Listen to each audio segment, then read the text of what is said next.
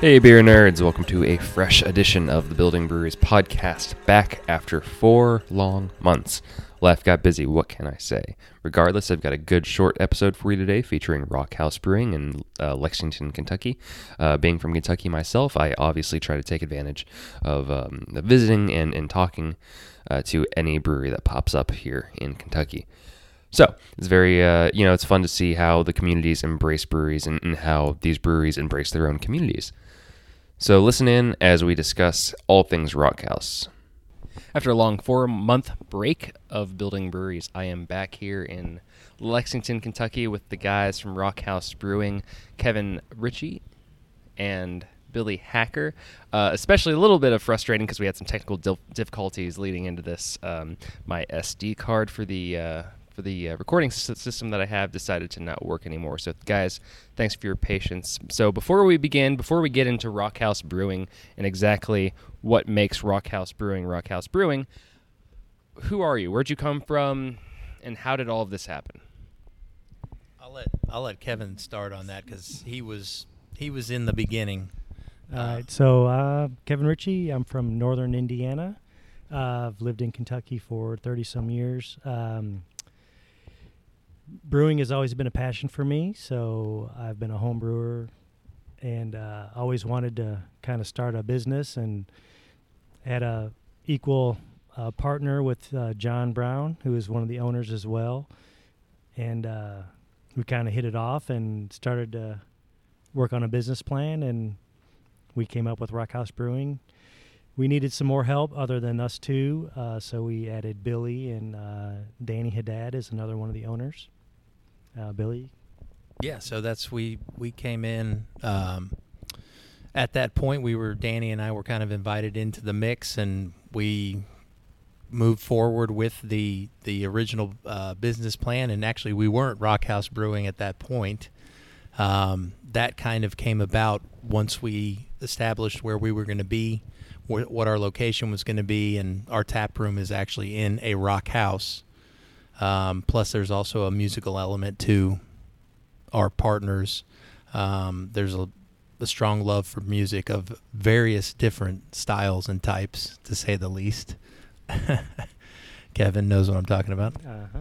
Yeah, so just a little bit about the um, the rock house itself. Um, I- I, understand that there's some history there, uh, but also just kind of talk about uh, generally the, the premises that, that we're on because we're actually not in the, the, the traditional tap room right now. We're actually in a separate warehouse. So if you just talk about the entire property as a whole and um, how you came about it, how you found it, and why did you decide that this was a good you know neighborhood for you to be in?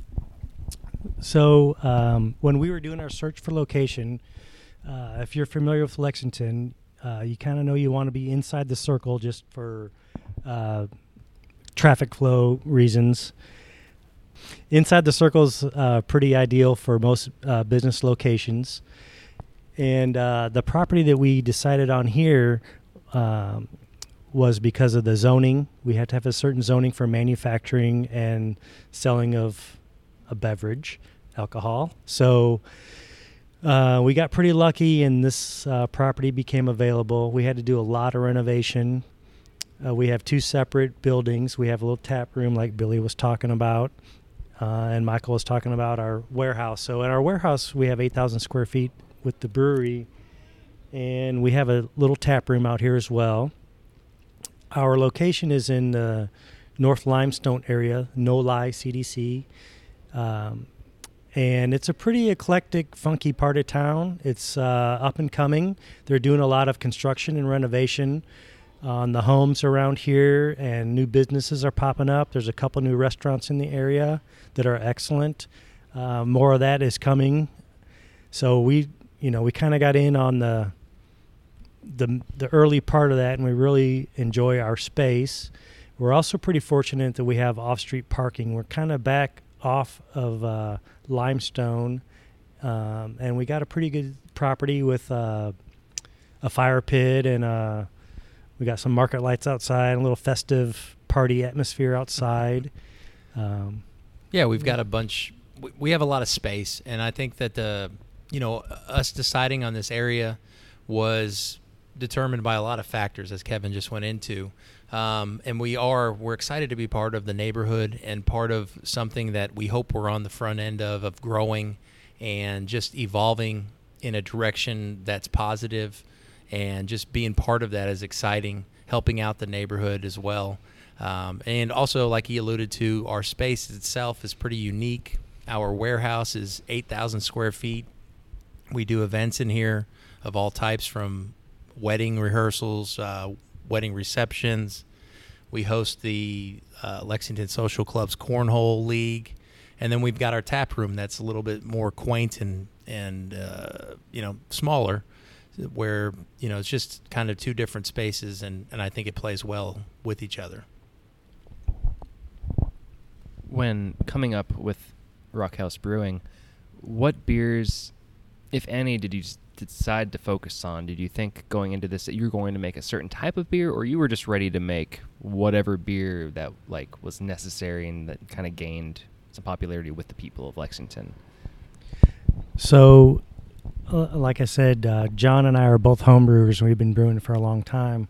And we had some recipes that we really enjoyed, and sharing it with our friends and family kind of kind of gave us the hey, this is something you guys might be able to other people would enjoy as well. So we started with those, and um, I, I would definitely give props to John. He's definitely got a little more creativity than I do. I'm a traditional beer drinker. So I like to make beer to a style. John's very creative in mashing styles, and uh, we've kind of evolved into doing a little more of that, and uh, we're getting pretty good reception from uh, our customers, like the different stuff. You know, just not having a, a pale ale, but making it a putting a twist on it. So um, that's also fun. That's and that's what makes breweries. That's why there's so many breweries, and that's why there'll be so many more breweries to come. Is there's so many ingredients, so many processes, and just different ways of doing things that create a unique, delicious product. So props to all the all the other breweries out there, and we're going to continue to do what we do, and hopefully people will like that. Yeah, definitely. And uh, Kevin and John are are on the brewing end of things. I really enjoy drinking beer. Some would say that I'm a professional, um, but I told Kevin about ten years ago, and I, we were probably tailgating or something, and he brought one of his beers that he home brewed to the tailgate, and I was like, "Man, if you ever open a brewery, I'm in. I don't care what it is, I'm in." And then you know, it just so happened, ten years later or whatever, he he came to me. He's like, "Man, you you want a piece of this?" And I was like, "Yeah, let's do it." So, um, but I, I think our beers we're trying to be unique and we do some funky different stuff. Um, and I, I just you know you you try to stand out in a market that's growing and just try to be different and have have a good product that's different. I guess is the way I take it. How how in this in this current climate of craft breweries producing new beer all the time, all around the region that you're in, the state that you're in, the country that you're in, how do you stay unique? How do you how do you stand out? Just just I guess among your peers, just locally. Ooh, that that's a good one. Um, it's not easy, um, and and for us being as new as we are, you know, we're just we're learning as we go as well.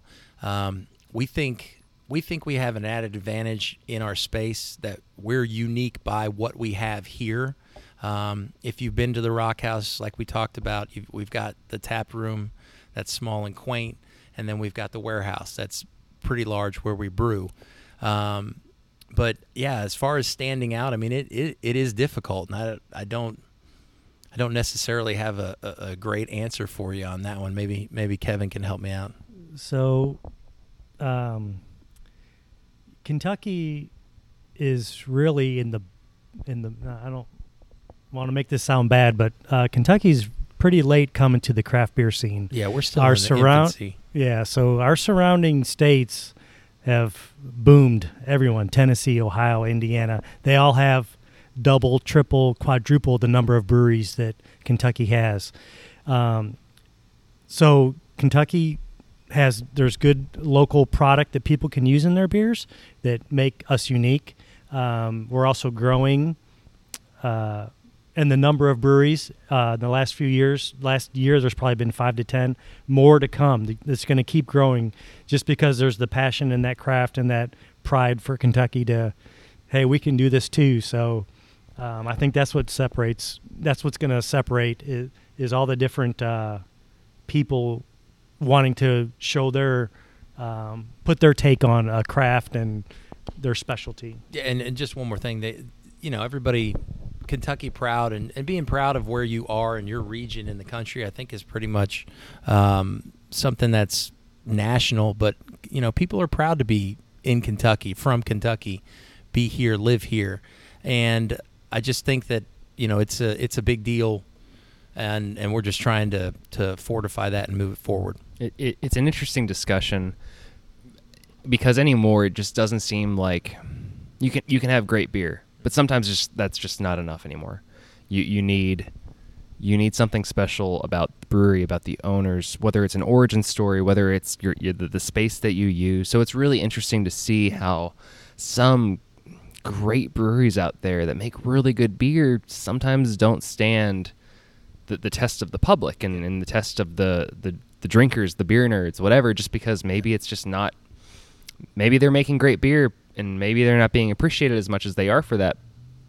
But that's because the general public isn't coming in and feeling maybe welcome in their tap room. And Yeah. I walked into your tap room earlier. It, I mean, I would, and, and this is a compliment. I, I would I would liken it to a coffee house. You walk in, it's quaint. There's a fireplace, um, some nice looking old floors. It just feels pretty at home. It doesn't feel like your typical bar. And now maybe that's because that's the that's the way that certain new bars, new tap rooms are going towards. Like they they want more of a, a family atmosphere, more of a dog atmosphere. I saw plenty of dogs in there before. Uh, but it's it's just so interesting to see everybody, um, you know, kind of kind of take a 180 on what a bar means. Um, so you, you mentioned earlier that you know you're you're doing more uh, with local products, whether that's you know in Kentucky, you know pawpaws. We've got different varieties of um, of hemp, different varieties of hops going on. The Kentucky Guild of Brewers recently partnered up with uh, Kentucky Proud, Department of uh, Agriculture, and y- y'all, uh, the breweries across the strait, uh, across the state, are are trying to embrace that uh, all those local ingredients. You're coming together. This is, I believe, the second year in a row now that the breweries have come together to make a unique product. Tell me a little bit about your Kentucky Proud product. So we've only been open since uh, December of last year, so not quite a year yet. And um, about two or three months ago, uh, the president, uh, Derek at uh, Kentucky Guild of Brewers, said, Hey, who wants to be part of this Kentucky Ag collab? And of course, we're young and dumb and said, We do. So uh, that was pretty cool. Um, so whoever put their name in, you know, they uh, came back and paired us up with another brewer. We got paired up with Rooster Brewing up in Paris, excellent partner, and uh, we were able to come up with our. We were able to decide on the style of beer, but they then chose what product, what local Kentucky product we got, and we got the pawpaw. So if you don't know what that is, it's to me it looks like a potato, but um, it actually tastes kind of like a um, a plantain. It has that banana type flavor. Um, not very strong, but it, it does have that uh, flavor to it. So we made a uh, Berliner Weisse, and if you don't know what that is, that's a German uh, sour beer, kettled sour beer. It's delicious. Um, it's on tap right now at, at our place Yep. and in uh, in Paris. Yeah, Rooster Brew has it on as well. Yep. Um, so I'm not sure what it is. Well, and then, and then also going uh, towards the, the, the local beers uh, or local products. You mentioned the hemp.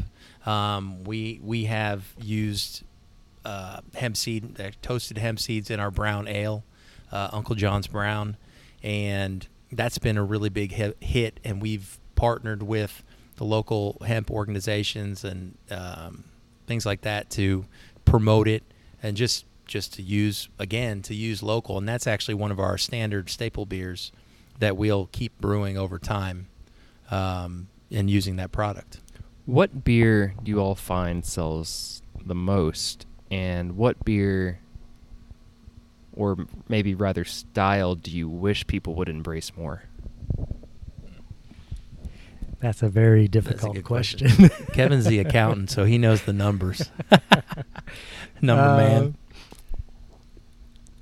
Oh man, so like I was uh, uh, said earlier, Kentucky is getting it's pretty late to the craft beer scene. Five percent of the market, if you look at all, you know, so going into to the back to the Beer business drinkers. plan, yeah. If you go look at what what the volume of of beer people are drinking in Kentucky, only five percent is craft beer. Now this was that's two years ago data from when I was doing business plan. Uh, so. Um, It hasn't changed that much though since Yeah, then. so, yeah, right. So there's a lot of room to grow. As far as the styles of beer, I grew up drinking a lot of different stuff. So it is uh, any day to day. I don't know that I could peg what do we wish people would drink. We wish people would drink our beer, right? You know, that's just being selfish. But um, it's it's an educational thing that uh, we're going through, uh, and I believe our product is is good, just as like the other breweries out there. I mean, that's how be, that's how they're successful is because people are going in and trying something new, and holy cow, it's this is good stuff. So, you know, Yeah. let's be part of it.